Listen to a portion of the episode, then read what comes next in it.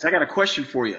So now that Yeah. we talked about um, contacts and there's like this uh, this obstacle, this this uh, this force field, I, I like to call it, the force field that you can't the the plane of the force field to to talk to more clients. My question for you, Jessica, are are are, are is experiencing bears out in the wilderness more frightening than dealing with contacts, a brand new person? Honestly, um, that's That's fair question, by the way, interesting. because there is there is a um, people do, do make decisions like that. They say, "What you know?" I know people that don't mind going out into the woods and dealing with wildlife and and uh, you know lions and snakes, but for their business, they won't say hello to someone that's a stranger. So, what, what's your take on it? yeah. Uh, so that is it, that's a great question because I feel like a year ago I would have been able to to say that I would absolutely choose the wildlife in the woods before talking to a random stranger about what I can do for them. Um, it is a terrifying thought because you really only have one shot to get it right. And that I feel like is where the fear comes in through that process.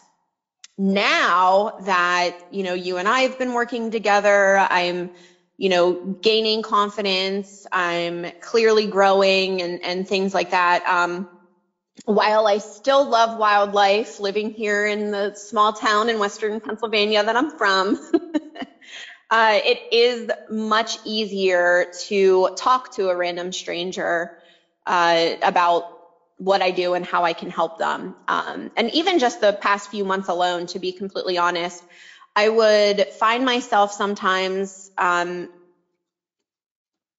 finding it sort of difficult to explain to my non medical friends what I do for a living. Um, but now I can talk about it and I'm confident in it and I can explain it in that very quick time frame, you know, the the elevator pitch, so to speak, um, to the point where they're asking questions about it. And, you know, the conversation just rolls effortlessly and naturally.